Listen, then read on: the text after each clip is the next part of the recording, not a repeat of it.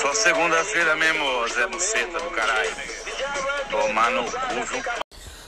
Depois desta maravilhosa intro que eu fiquei 18 horas editando, hein? Valoriza meu trabalho, hein? Me dá like. 18 horas editando essa intro. Então, esse segundo episódio é uma história pra.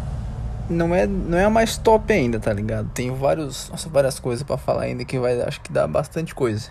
Enfim. Esse negócio que eu vou contar é uma coisa que é.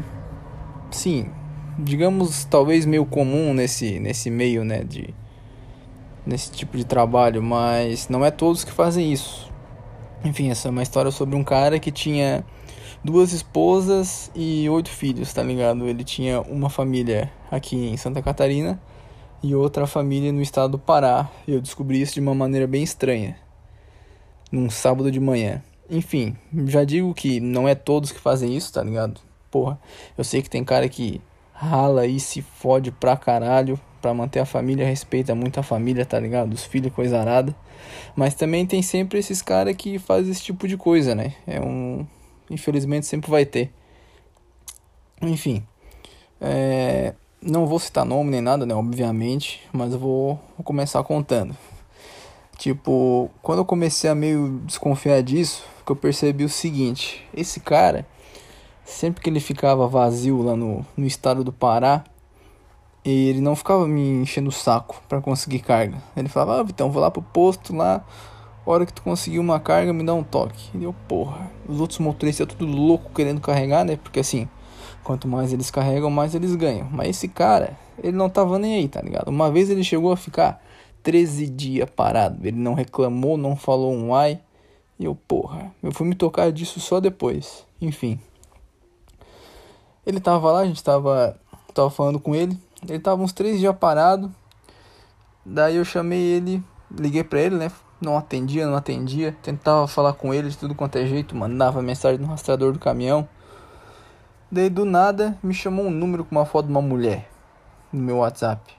Deu caralho, que porra é essa? Ele, ô Vitão, é o fulano. Quase que eu falei o nome dele, eu sou um animal, né, mano? Quase que eu ia falar. Ô fulano, o celular da empresa lá, o apagou não tá carregando. Deu, ué? De quem é esse número aí? Dele. Daí que vem a parte massa, tá ligado? Ele falou, ó, ninguém tem esse meu número aqui, só tu tem agora. É meu número daqui. Deu, como assim teu número daí? Ele falando, tinha umas vozes de criança atrás. Eu, caralho, que porra é essa, irmão? Depois onde é que tu tá? Deu, o caminhão tá ali no posto, eu tô aqui na casa da minha mulher. Ele falou assim, deu, pensei comigo, casa da minha mulher. Irmão, a esposa dele tinha vindo, tipo, dois dias antes na empresa. Não sei fazer o que, mas tem um, um adendo. A esposa dele daqui tinha algumas deficiências, sabe? Daí eu fiquei, tipo, extremamente triste na hora que eu soube disso. Porque ele tava trolando a mulher daqui. Só que eu não falei nada, eles falaram assim, é, minha mulher aqui que tá, tá falando de fundo. Eu, caralho, mano. O que que tá acontecendo? Ele falou, falou. E no final ele mandou assim pra mim, cara não manda esse número para ninguém. Manda esse número para ninguém, não sei o que. Enfim, a gente se acertou lá, né? Não tem nada a ver com a vida dele. Eu simplesmente só fiquei meio em choque. Mandei ele carregar.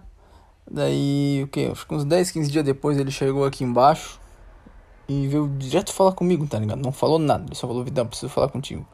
a gente foi lá atrás, lá onde fica os caminhões, fomos lá perto do caminhão dele. Ele me contou que ele tinha uma família aqui embaixo, né? Que ele tinha quatro filhos. E lá em cima ele tinha outra. E nenhuma das duas mulheres sabia, tá ligado? Ele me mostrou. o maluco tinha três celulares, tá ligado? O celular da empresa, um dele daqui de Criciúma e um dele lá de cima. Eu fiquei, caralho, eu perguntei, mano, como é que tu consegue, cara? E o bicho falava, tá ligado? Ah, dá o meu jeito, não sei o que. Tipo, assim, não é querendo falar, mas tive que fazer um cortezinho ali porque deu barulho aqui. Enfim, ele me contou o contexto, né? Que ele tinha duas famílias, fazia um tempão e que só eu sabia. E agora vocês estão sabendo também, mas como vocês não sabem quem é, foda-se. E cara, isso é uma coisa muito comum, sabe? Depois disso, meio que outros eu fui descobrindo, prestando mais atenção e descobrindo outros motoristas que faziam essa prática, né? Tipo, tinha um cara lá que ele tinha 13 filhos. 13 filhos espalhados pelo Brasil inteiro. Tá ligado, mano? E o bicho bem de boa. Deu, ah, ô fulano, e tu. Como é que tu consegue, tá? Imagina ter 13 filhos. É, cara, já estão tudo criado, outra faz faculdade, não sei o que. Pô, é uns negócios tipo assim, absurdo, sabe? Outra coisa que é bem comum nesse, nesse meio aí dos, dos transportes, né? Tipo assim, uma coisa eu vou falar pra vocês. Passou de Minas Gerais, nosso país é totalmente outra coisa. É umas coisas, tipo, muito diferentes, sabe? Cultura, tudo. É tudo muito diferente. Então, uma vez eu tava de boa no meu celular, daí geralmente sempre os motoristas acabam me botando em grupo de WhatsApp deles, né? De carga, para eu mandar carga, ou seja, para fazer qualquer coisa, enfim. Outro dia me botaram, eu tava de boa, nunca leio, nunca leio, mas eu, porra, vou ler aqui, tinha merda nenhuma pra fazer, vou ver o que eles estão falando. Geralmente é só besteira.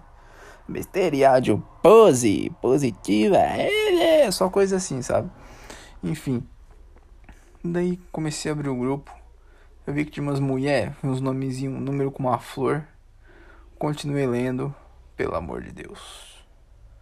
As mulheres, tipo, tinha 200 homens e 3, 4 mulheres. Elas ficavam mandando foto seminua delas. Falando, vem, quem vai ser o primeiro a vir, não sei o que. Eu, tá, calma. Eu tentei primeiro pensar, deve ser, deve estar tá trolando, né? Continuei lendo, não era, mano. Tipo, ficava três, quatro mulheres. E elas ficavam revezando entre os caras. Eu não sei se isso se chama, sei lá, garota de programa, não sei. E elas ficavam, essa era a vida delas, tá ligado? E os caras ficavam falando ali, dando em cima delas full. E elas, ah, e teve uma hora que tinha dois caras brigando, porque uma era lá do Pará e o cara ia chegar primeiro, mas não, ele queria ela primeiro. E, cara, eles estavam brigando de verdade. E ela falava, briguem. Ficava, ela ficava mandando áudio, briguem por mim, não sei o que. Eu vou tentar ver se eu acho isso. Eu devo ter no meu WhatsApp. Um dia eu vou tentar fazer um vídeo com esse tipo de coisa. Mas vai ser muito trabalho e vai demorar mais ainda. Mas não garanto nada. Talvez eu faça, talvez eu não faça. Mas, tipo, isso é muito comum lá, sabe? Tem mulheres que elas ficam só nos postos só pra fazer esse tipo de coisa, tá ligado? E os caras basicamente vivem só disso também.